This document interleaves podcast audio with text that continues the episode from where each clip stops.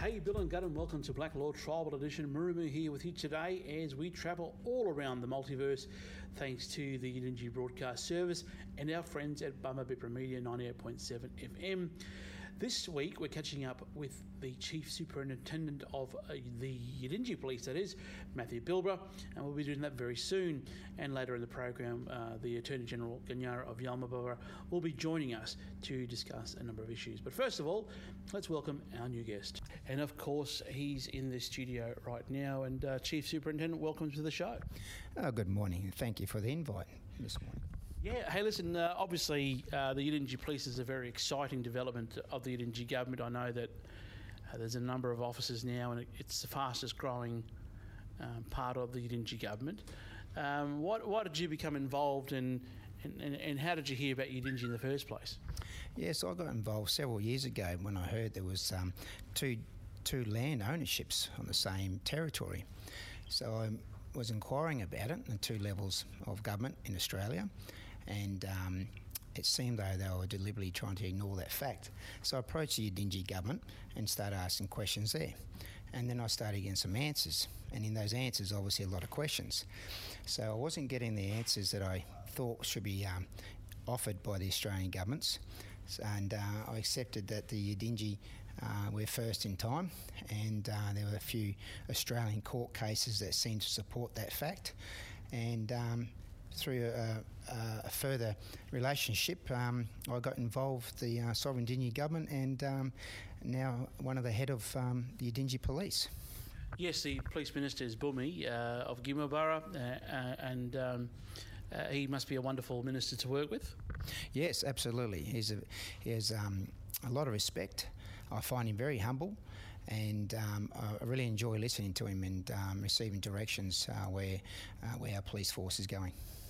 Where, where is the police force going? Because um, I know that you've uh, done uh, recently uh, the, the cultural awareness training, and now there's the physical education and um, self defence training uh, taking place. But uh, overall, how would you like to see the Yidindji Police grow over the next few years?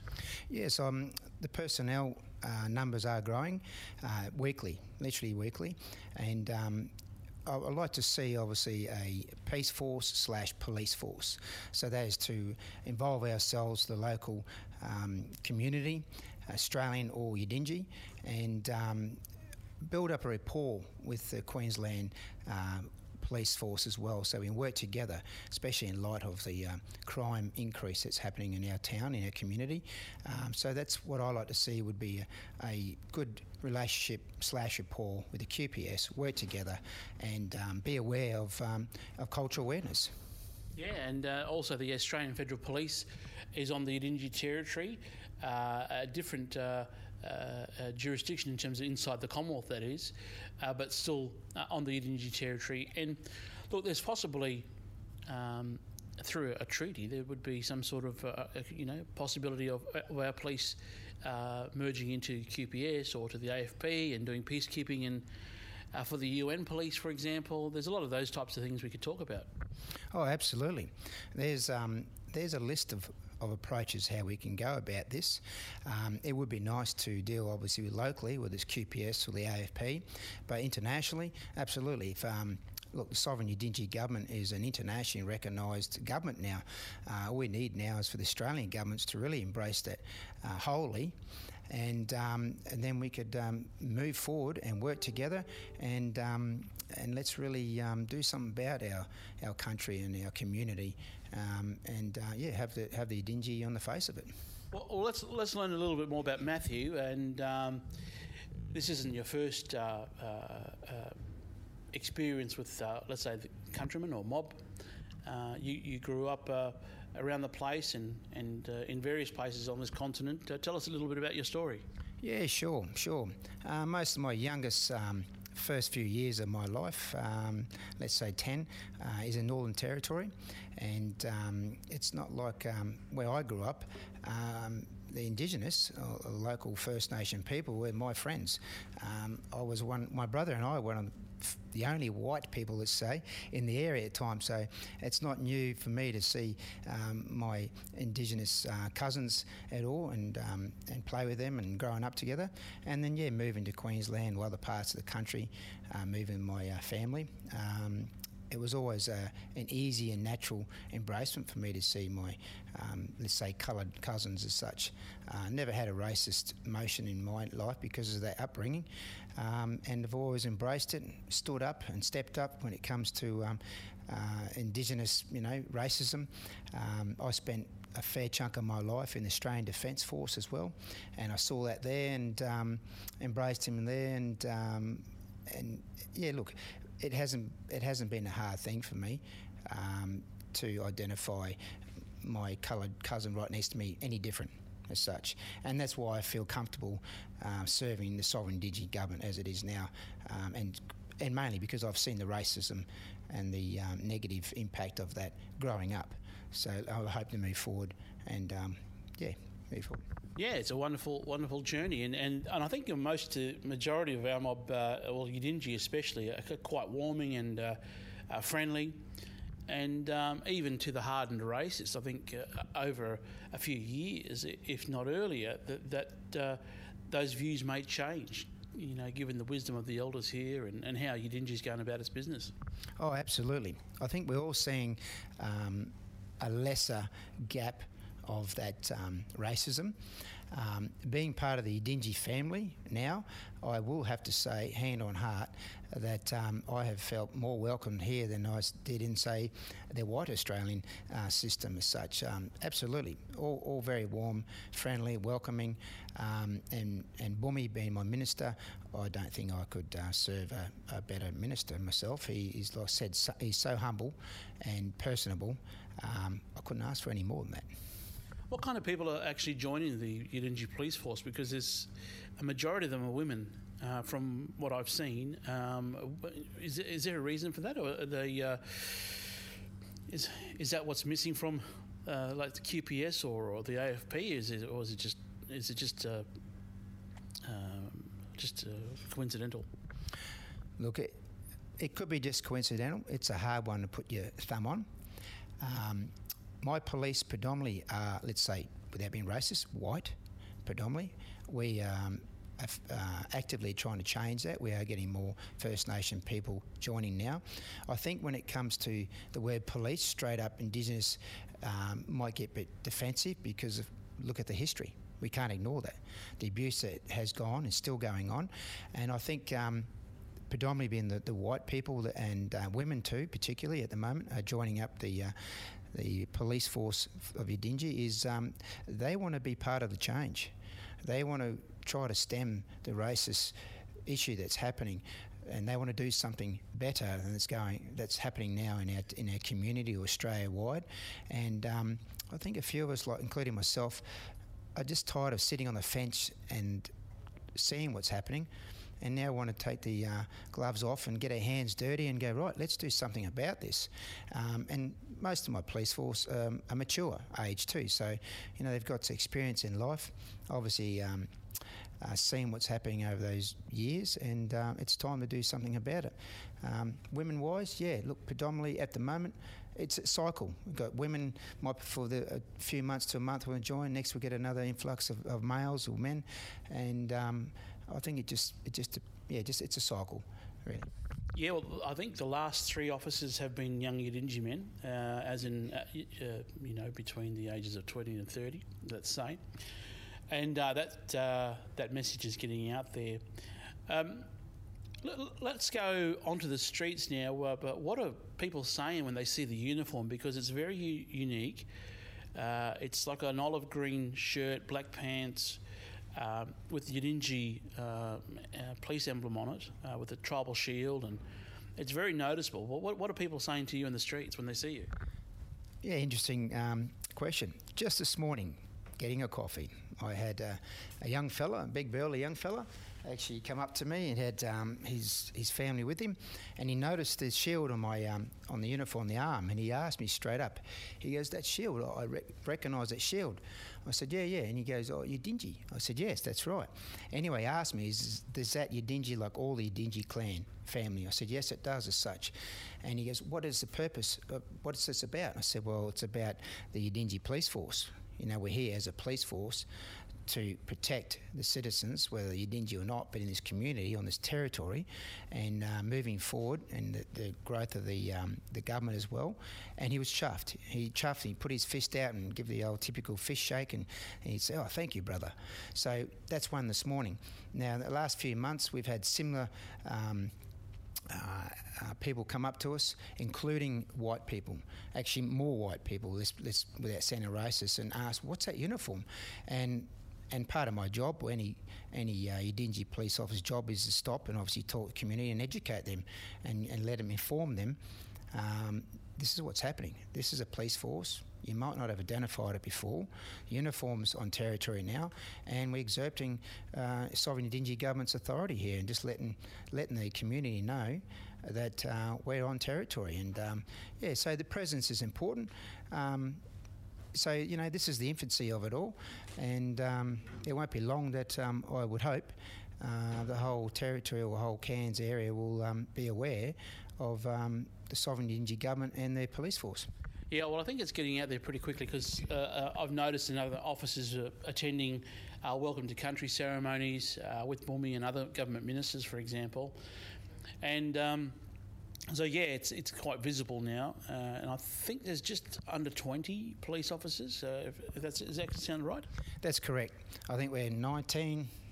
It could be 20 there. I'd have have a look at the, at the paperwork, but that's about right. And there's a few more who approached us and asked us to join and asking questions, which is a smart thing to do before they, they step forward. Um, yeah, look, it's um, it, it's it comes in stages as well, and obviously that's when we have interaction with the public.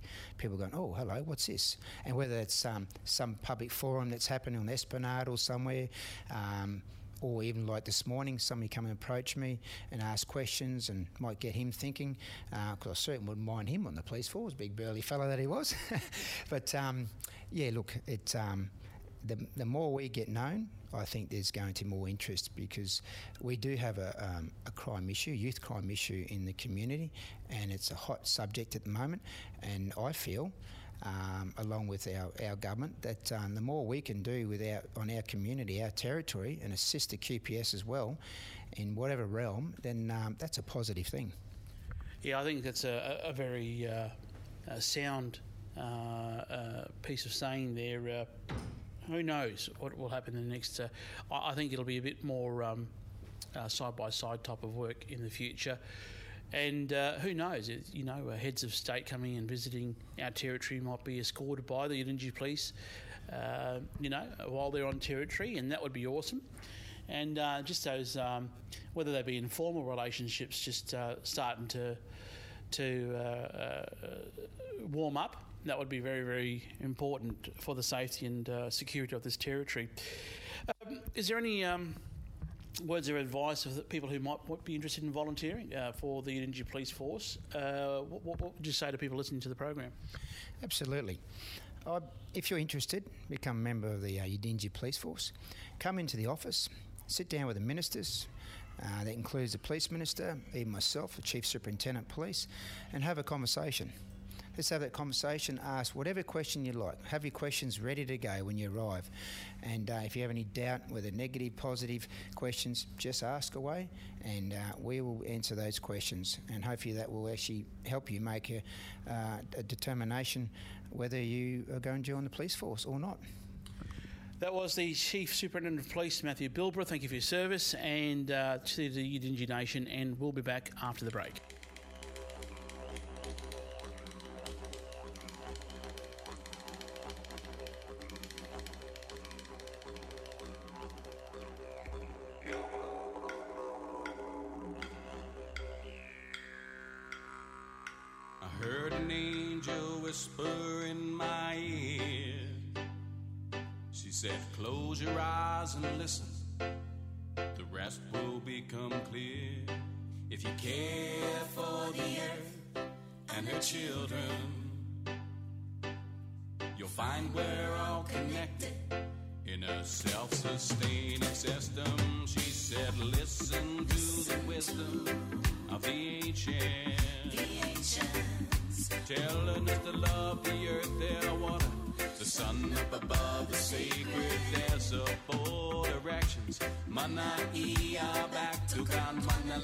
To the dream. And a little bit of wisdom, a lot of motivation. We can change the world, change our vibration.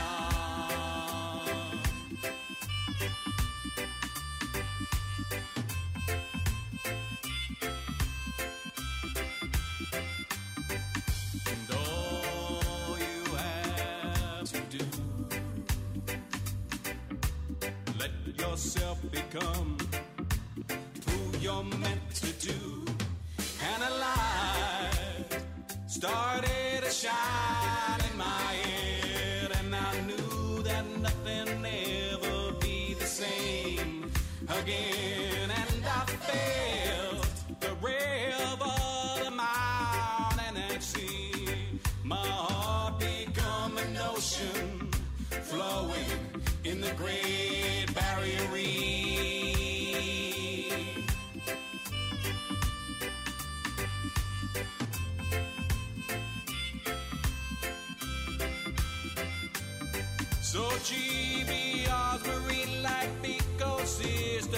and breathes. We should help others survive, thrive, give life and recognize as a living entity. There's a culture, a law you can't ignore.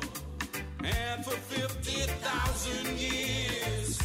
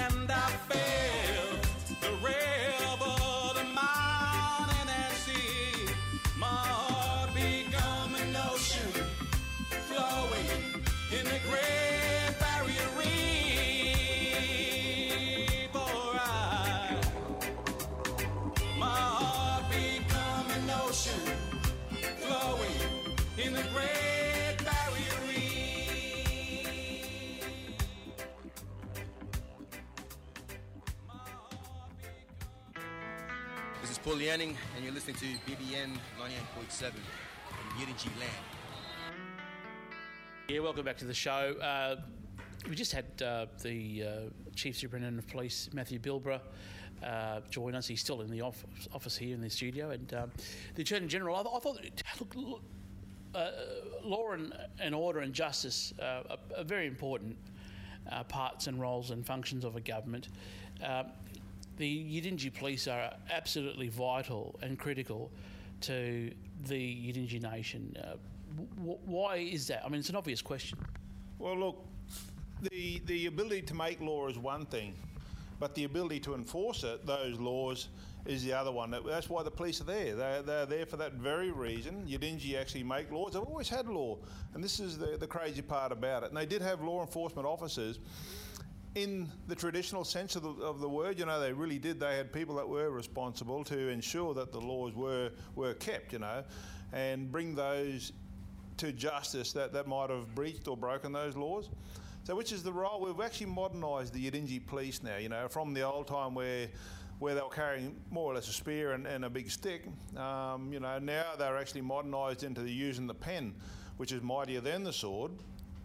Um, to and and the negotiation skills, you know, something that the other police forces within Australia should be starting to to heed a bit. You know, negotiate. We've got to talk about stuff. We've got to get this thing resolved. Why is there so much youth crime in Cairns? You know, that's a big question to ask. Why? Um, think about what's happened over the last 150, 200 years here. Um, dispossession of country. You know, they're bringing people in from other parts of the other tribal nations that shouldn't be here without permission. You know, they, they, they don't understand the protocols of Yidindji, for example. So, you know, the, the importance of police, they're out there to educate as well as enforce the law. And by the way, um, one thing that the Commonwealth of Australia will struggle with is the ability for the Yidindji police to arrest or um, detain anyone, and I mean anyone, be it from a UN member state, be it the Commonwealth of Australia, be it QPS, be it Australian Federal Police. The Yidindji police were here first. They had ultimate supreme authority on territory, and they, they used it very wisely, and they are using it very wisely today. It's not about conflict and argument, but this is now about you know the assertion of sovereignty, the continuing validity of Yidindji laws. So that's, that's what the Yidindji police are all about. Yeah, I've noticed uh, you might, uh, when you see a Yidindji police officer, there are no weapons, there's no capsicum spray, pepper spray, or anything else. It's just a uniform, and the badge on the shirt speaks volumes, which uh, the Chief Superintendent uh, laid testament today about that uh, with his interaction this morning with someone who saw him.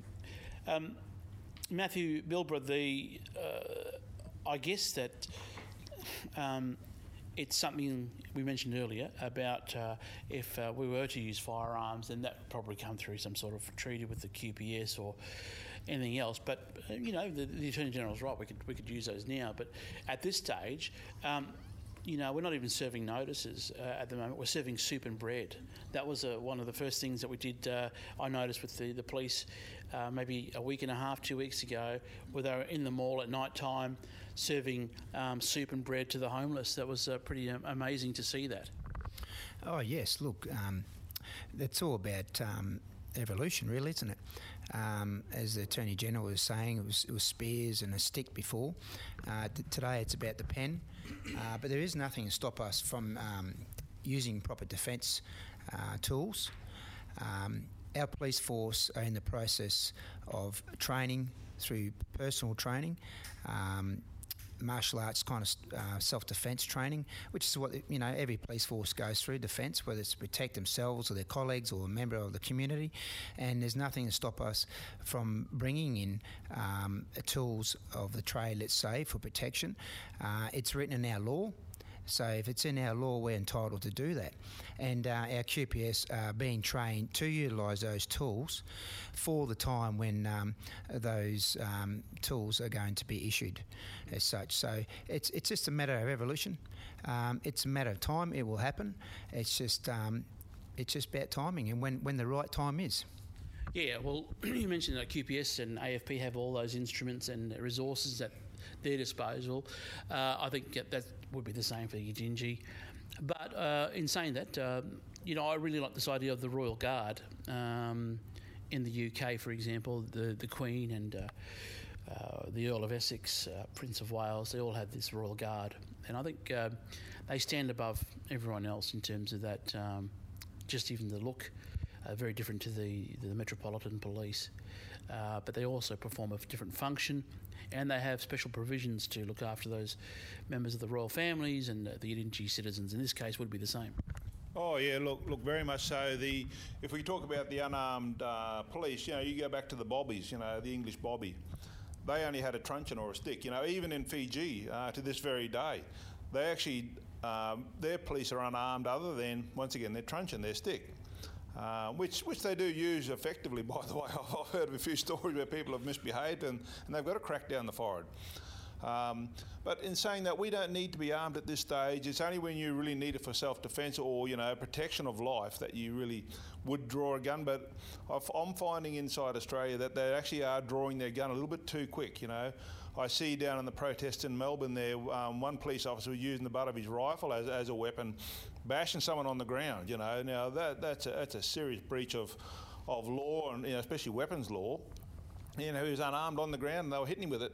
The next thing he could have done was shot him. You don't know, you know. So we've got to ensure that that any weapon is used safely, effectively, and only only when needed, be it a stick or be it a rifle or whatever. So we've got to be very, very, very careful with this because you know it's got the, the, the risk of causing great loss. So yeah, the, the, look, the Royal Guard is, is another thing, you know, and, and some of the, the Royal Guard are armed and they're, they're deadly serious about what they do. They're there to protect um, against any and everything. So we are, we, the Yidindji Nation does have a right to raise a standing army, but it's not our preferred status at this stage. Uh, we do have a Defence Act. Um, it's the implementation of that. Do we really want to go there when the Commonwealth Australia has an effective military service, you know, that can defend the territory? And our preferred status on that is to, I suppose, apportion that part of the treaty, you know, our, our, our right to self-defence, would apportion that to the Commonwealth of Australia or another UN member state, should the Commonwealth of Australia don't want that, you know, that, that ability to do that. Yes, and I think that's a, a, a, wonderful way of doing things. It just it just makes it's, it's good business. Uh, use what's already here, what's already ours, for example, um, our property. So uh, any any military installation is our property. Anyone, any persons or things on there, uh, the property of the Yidindji nation. That's what sovereignty is all about. There's no mucking around with this. Um, what is on our territory is subject to our territory's rule, uh, and our police uh, will enforce the law. And we're happy to uh, give them that the uh, the authority, the Yidindji nation. That is, the elders have already done that. The tribal council have already created the government.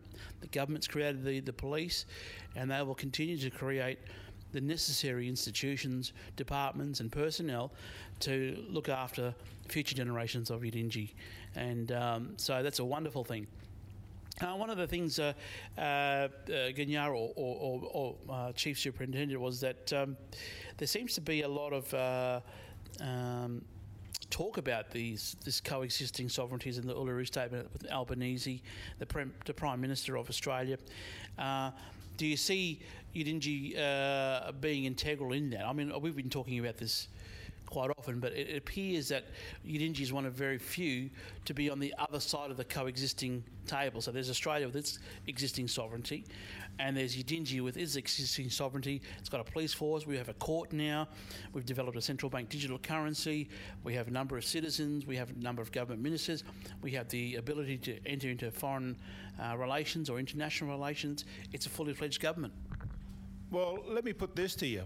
Should one of the should one of the other Indigenous nations start to reform itself and get Indigenous people, citizens, um, you know, that are outside the reach of the Australian Constitution. They are not Australian at all, like like Yidindji citizens, and they come into territory and they come to here and into our territory and start misbehaving. Do the, the Australian Federal Police or the Queensland Police have the authority vested in them by the Australian Constitution to actually go and arrest those people? Correct me if I'm wrong, but that that role now resides in the role of the Yidindji Police. And then that's, that's what the Chief Superintendent was saying, is, is it has to come back for a reason. And it is to control those who the Commonwealth of Australia cannot control. So, you know, this is what I'm saying, it's a very, very important role. And you'll find that most Indigenous people that come here have lost their connection to Indigenous law and protocol, whereas our police are going out there informing them of the protocols and laws of our nation. We don't need to be armed with a gun to be doing that. You can go out and talk to people and say, look, you're really breaching our law. And, you know, correct me if I'm wrong, Chief Superintendent, did you not do that recently? We did. We did. We were in public. There was um, a public forum on the Esplanade, and we're out there um, to just show that we're on country. And um, we actually were uh, confronted by two members of the QPS, and we were challenged. But we just, you know, we just politely said, well, actually, we do have authority to be here, and we do have laws in place, and we are uh, we're entitled to execute those those laws as such. And look, it was a civil conversation at the end of it. I think it was first challenged, and then then they realised we were meant business, and we'll we'll. Um, polite about it and we exchange identification. Um, and I think that's part of the process of informing um, levels of government and entities of the government, like the police, that we are here on country. And um, it's their, their job and position to share that or, you know, send it upstairs and say, look, are you aware that the Dingy police are here? Um, as such. And look, we've um, sent them documentation, uh, received some forms of correspondence. They know we're here they definitely know we're here. So it's really up to them now, uh, particularly a new government in place now, uh, how they go about that. And um, let's hope it, um, it's all a positive um, step forward. Yeah, look, I, find it a bit strange that they've now um, brought about a, an ambassador for Indigenous affairs inside the Foreign Affairs Department of Australia. Yidindji are definitely foreign, you know, we aren't part of Australia, we're actually left right out. Uh, from the inception of Australia. So we are foreign to Australia, and they had to create a position there, you know, which I find very odd. You know, normally it's through the the Australians want to deal with the Aboriginal people through the Indigenous Affairs or the the Indigenous Australians uh, portfolio. But now they've created another one there, which is a bit bit different. So they must realise that we are foreign to Australia. Oh, they do realise we're foreign to Australia. Um, we're wearing uniform in public, and it's not an Australian uniform. Um, so it's it's in their face. Let's put it be clear about it. Um, it's in their face. We're here, and uh, they can't ignore it. They cannot ignore it all. Yeah, you're listening to Blak Law Tribal Edition right across the planet today. Uh, Muramu Ganyara and uh, our special guest, Matthew Bilbara, Chief Superintendent of the Yidindji Police, with you. We'll be back after the break. Pointed to the edge of the river with a hand still shaking. That's where the nightmare came.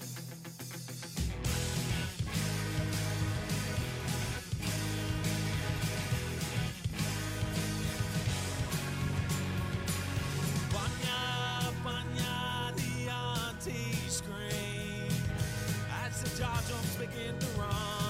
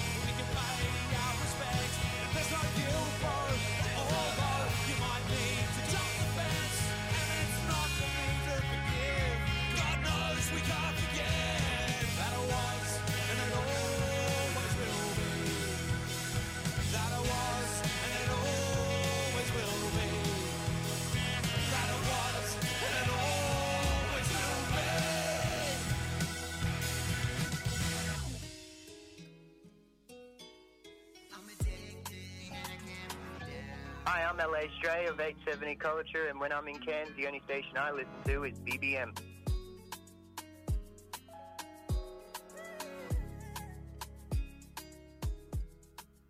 Okay, guys. Uh, well, Ganyara, you brought up during the break there um, uh, uh, one of the universities named after uh, an alleged psychopath.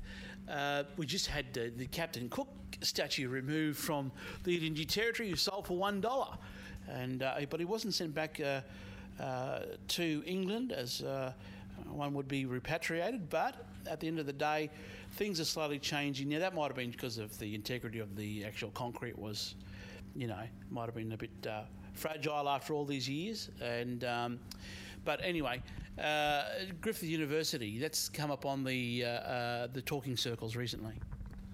Oh, it really has. It's come up on the radar now because, you know, Samuel Griffith uh, was one of the, the founding fathers of the Commonwealth of Australia. And um, as they put in the article there, that he was the enabler of the massacres to take place on country, you know, um, up, especially in the northern area like Yidindji, Northern Territory, West Australia. So he enabled these massacres to take place so that the settlers could take the land and resources belonging to the Indigenous nations.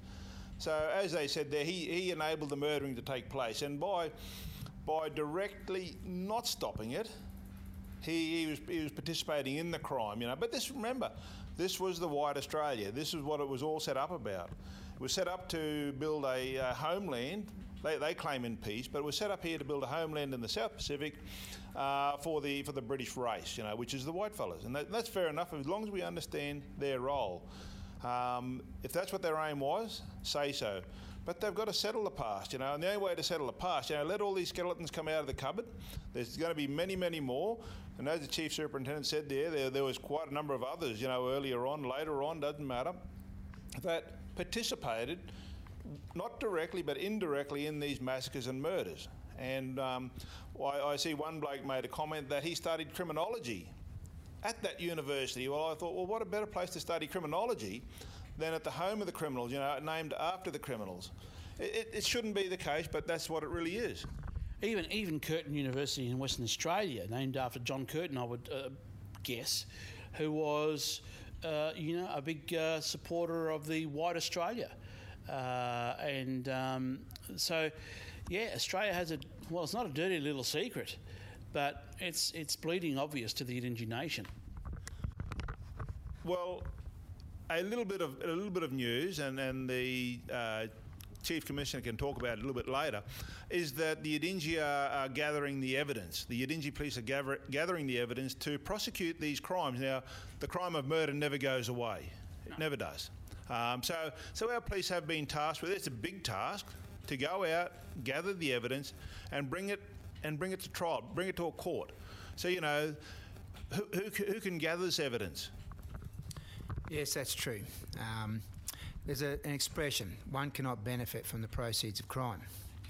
Now, historically in the past, uh, how long ago it might be, it does not matter. If somebody's benefited from the proceeds of crime, they inherited that, then there's an issue. Now, also, the ignorance of the law is no excuse. So, which law do you want to talk about?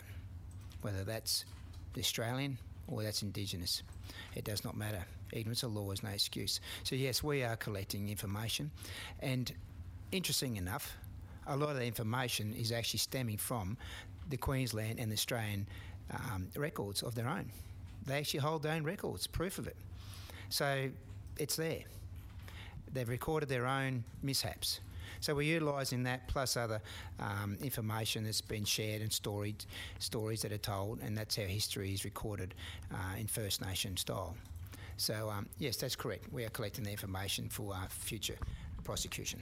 Well, that makes me very happy to hear that because I know that uh, Attorney General, the Money Laundering and Proceeds of Crimes Act of 2022 was written and passed uh, in the in the Yidindji Parliament uh, this year, obviously. Um, but the Criminal Offences Act and um, the Police Act uh, are just some of the uh, instruments that uh, will navigate this very, very important journey. And, uh, uh, you know, when we're talking about voice, truth, and treaty, uh, this is the truth that we're chasing now. Is the it's the prosecution, uh, or bringing that to light from from our side, not the Australian side. Oh, 100%. And this, this is what we've got to do. We can't ask Australia to do it for us on our behalf. Um, as, the, as the Chief Superintendent said, it is already recorded in, in the, the things like Hansard inside Australia. You know, they have documentation of it everywhere of how they took the place, how they murdered the people, you know. So it's recorded. It's really well recorded. But it's up to us now to bring them to our court should they not want to address the, the issue of a treaty. And, and this is probably the only way that can, can save Australia's bacon is that if they want to come to the table and talk about treaty, we can then settle the past, say, okay, look, we forgive each other, you know, for whatever may have happened. Mainly they've got to do the, you know, uh, well, we have to forgive them, but they've got to come forward and, and say what they've done, which is going to be hard because, you know, there's going to be a lot of, um, I suppose, pain felt by the Aboriginal people, but more is going to be felt by the Australians because, as you correctly said, it's the, it's the proceeds of crime. This is unjust enrichment. You can't have that. So, I, mean, can you explain? I mean, I think it's it's it's quite obvious to us, but why is our way different from the Victorian Truth Commission, for example? It was said in the Uluru Statement from the Heart there's coexisting sovereignty. Our sovereignty has never been ceded. We have to remember where the legal identity is created, where the citizen is created, the person is created. It is created by the constitution of a nation, by the sovereignty of a nation. all us humans have been given a God given sovereignty to, to occupy the earth how we see fit. And we hand up that sovereignty when we participate in the life of a nation. You know, so if I participate in the Commonwealth of Australia, I hand up some or all of my God given uh, sovereignty to be governed by the laws of Australia, but also protected by the laws of Australia. So Australia ultimately holds the sovereignty of all the citizens, of all the people who are holding citizenship inside Australia. Or we got the right to choose membership inside an Indigenous nation where we have that ability. Um, that's here before, that was created before the Commonwealth of Australia. So when we do that, there's this coexisting sovereignty. Where is the legal identity created? Where is the citizen created? The, the one for the, the treaty stuff in Victoria, they're talking about um, Aboriginal Victorians. Now, they are Australians by definition, and Australians have no right to be talking about the sovereignty and the and negotiated treaties for and on behalf of the pre colonial Indigenous nation. And, and when we're talking about um, proceeds of crime, then uh, uh, if they're holding an Australian identity, are they not benefiting from uh, from the crime itself? All Australians. All Australians are trespassers. All Australians are benefiting from the, the proceeds of crime, the unjust enrichment made by the Australians, and I mean Aboriginal Australians. Torres Strait Islander Australians, Chinese Australians, British Australians. They're all, they're all Australians and they're all trespassing. You know, just because you've got dark skin, just because you've got Aboriginal heritage, and doesn't mean you have a right to be seen through the Commonwealth of Australia and benefit from what was taken from your original nation. All Australians, we're talking about the legal identity, not the human, not the man or woman with the dark skin. I'm talking about the piece of paper, and there is no colour in the, in the Australian citizen. They're, they're just a piece of paper. Yes, it's all through contracts and, and things like that. Um, I, think it's important that people understand that situation, um, that Australia can't remedy it because they're implicated in it. So the Torres Strait Islander flag celebrated 30 years uh, of existence recently. That's an Australian flag. The Dingy flag is the one that flies on the Dingy territory in this government office, uh, nothing else. Uh, the Aboriginal flag, an Australian flag, it's still foreign to you. Um, so just try and remember those things now uh, when uh, you go about your business, and if you're looking to assert your sovereignty, then um, just just have a think about that. Um, who created the identity that you're using right now? I know, uh, Chief Superintendent, the, the the the badge and the uniform that's being created for you to wear is 100% Yidindji. Absolutely. It is 100% Yidindji. It was issued by the Yidindji government under their uh, pre colonial laws, uh, exist, which exist today. As the Australian courts have said, you know, Australia cannot give back to them what is already theirs and has been long before colonisation. That's long before Captain Cook sailed past the coastlines. So, first in time, law, I believe, has greater authority. So, what can we say? Yes, no worries. Uh, look, um, I guess uh, uh, you're listening to Blak Law Tribal Edition right across the country today, and uh, we'll be back after the break for some closing comments.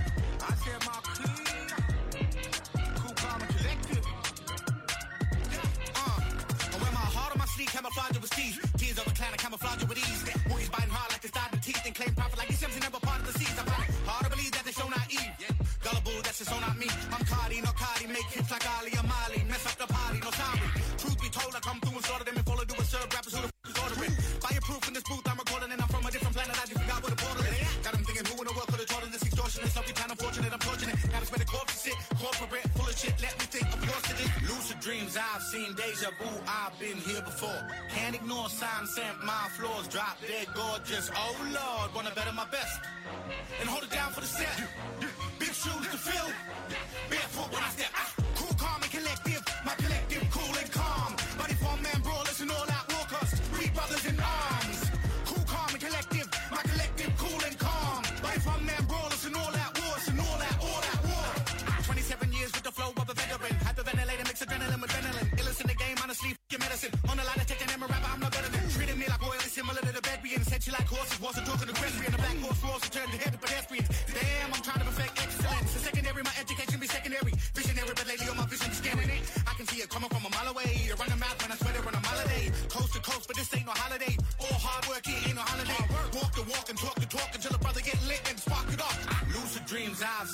Deja vu, I've been here before. Can't ignore signs sent, my floors drop dead gorgeous. Oh Lord, wanna better my best. And hold it down for the step. Big shoes to fill. Barefoot when I step.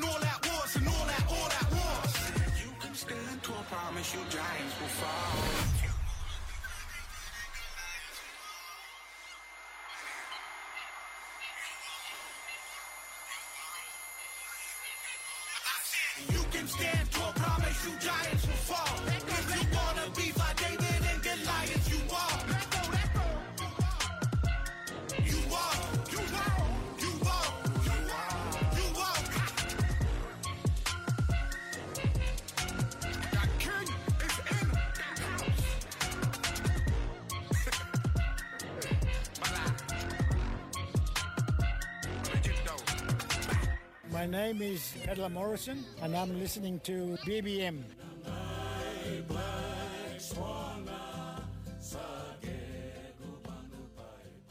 Yes, welcome back to the show. Uh, it's gone very quickly, uh, and uh, my guest today, uh, well, our guest today is Chief Superintendent uh, of Police, the Yidindji Police, that is, uh, Matthew Bilbara. Some final comments, Chief Superintendent, about um, once again, I guess, encouraging people to, to to have a think about Yidindji Police. Yes, thank you again for um, inviting me to the show. Um, anyone out there who's sincerely interested in becoming a, um, a police officer, I invite you to come to the um, office, have a chat to uh, the ministers, including myself. Um, come to the office with all the questions you need to satisfy yourself, and we can we can have a chat about it. Obviously, we have our own vetting uh, way as well. Make sure that you're uh, not an untoward. Uh, uh, Australian that might want to be escape whatever it might be that you're escaping from. We have our own vetting. Just be aware. Just be aware. But yeah, look, welcome to welcome to country. All I can say. Thank you very much. Yeah, and look, and, and something a lot of people don't realise is that, that that shield on your shoulder there is where the law is contained. Those old, those old shields, you see them in actually in Shield Street in Cairns. You see them in the middle there of Cairns. I wonder why they called it Shield Street. But those big shields standing up there contain the law of the nation, and it, it's a bit strange that Australia put them up there. But it does demonstrate that this area did have law. If they realised the authority contained on those on those images, they'd understand that the Yidindji nation, you know, is the first in time nation here. But it, it really is to understand that you have to take charge of your community, your society. If you want to be um, in control of your life, especially the Indigenous people, you've got to come back and rebuild all this stuff, just as Yidindji has done. So take note of that. You really must step out of the out of the box, I suppose, the comfort zone. Yes, well, we're celebrating the Yidindji Police here and, and many other things that are happening. I noticed that the Queenslanders are celebrating a recent appointment. Uh, Queensland barrister and Warramunga man Lincoln Crowley, QC, has made history by becoming the first Indigenous Supreme Court judge to be appointed in Australia, and that's under Australian law, of course. And um, we congratulate uh, that particular man for uh, going well. Uh, but uh, obviously, uh, being from the Yidindji, um, the Yidindji law is supreme right here. That is the highest court. That is the highest law. And uh, yeah, Gaya Baragalanundu, may God's peace be upon you wherever you are listening to this program. And uh, He's the one that uh, gives us the law and, and dominion and the ability to do all this stuff. And uh, in the mighty name of Yeshua, we, we, we say thank you, and we'll catch you next week.